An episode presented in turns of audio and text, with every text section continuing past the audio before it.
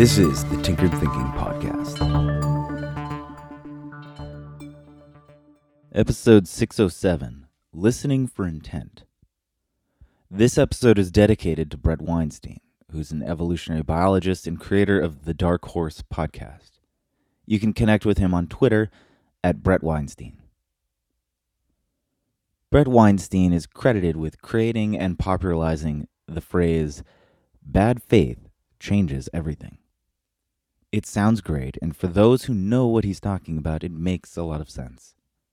The best example to help elicit just what he's talking about is the gotcha interview.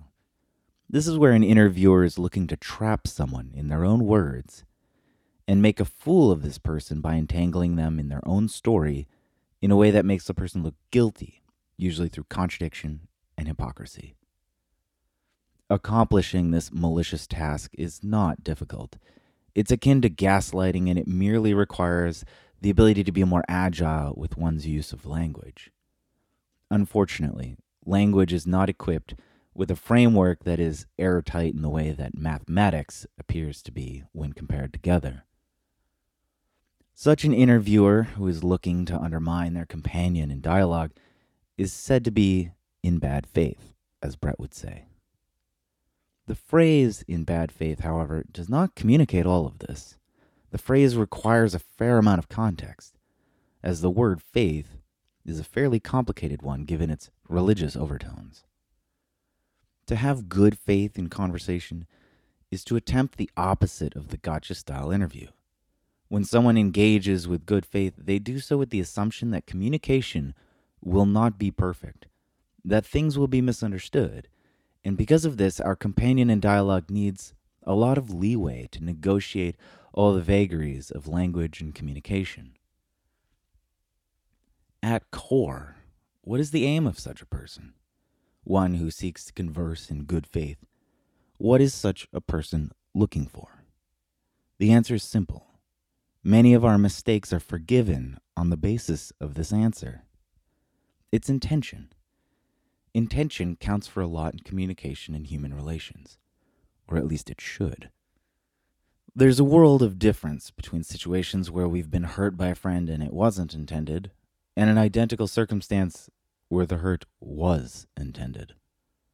The intention not only clarifies the past and explains what's gone wrong, but it goes beyond this and describes something important about the future behavior of such a friend.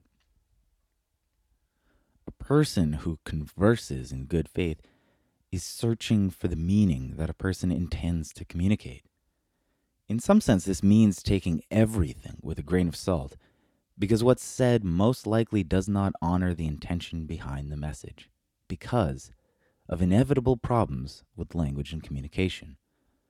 But further, it means that we must give our companion in dialogue a chance to clarify their message, so that it achieves higher fidelity to their intention.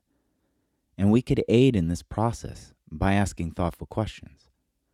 To converse in good faith is to listen for a person's intention and actively search for it. This is how dialogue can be so powerful. What a person says is often just a blurry view of what they have in mind. The right question can become an aid like cloth to a lens covered in oil. Each question and answer sharpens the view, allowing intention to emerge. This is the Tinkered Thinking Podcast. Thank you so much for listening.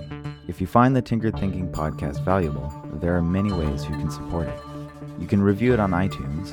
You can share it on social media with your friends. You can blog about it or discuss it on your own podcast. Or you can support it directly, and you can do this on the support page at tinkered thinking dot com. Both one-time support and monthly subscription support options are available. Thank you for your support of the show. It's listeners like you that make all of this possible. Any feedback or questions are always welcome, so feel free to reach out. And until tomorrow, remember to be careful about the context.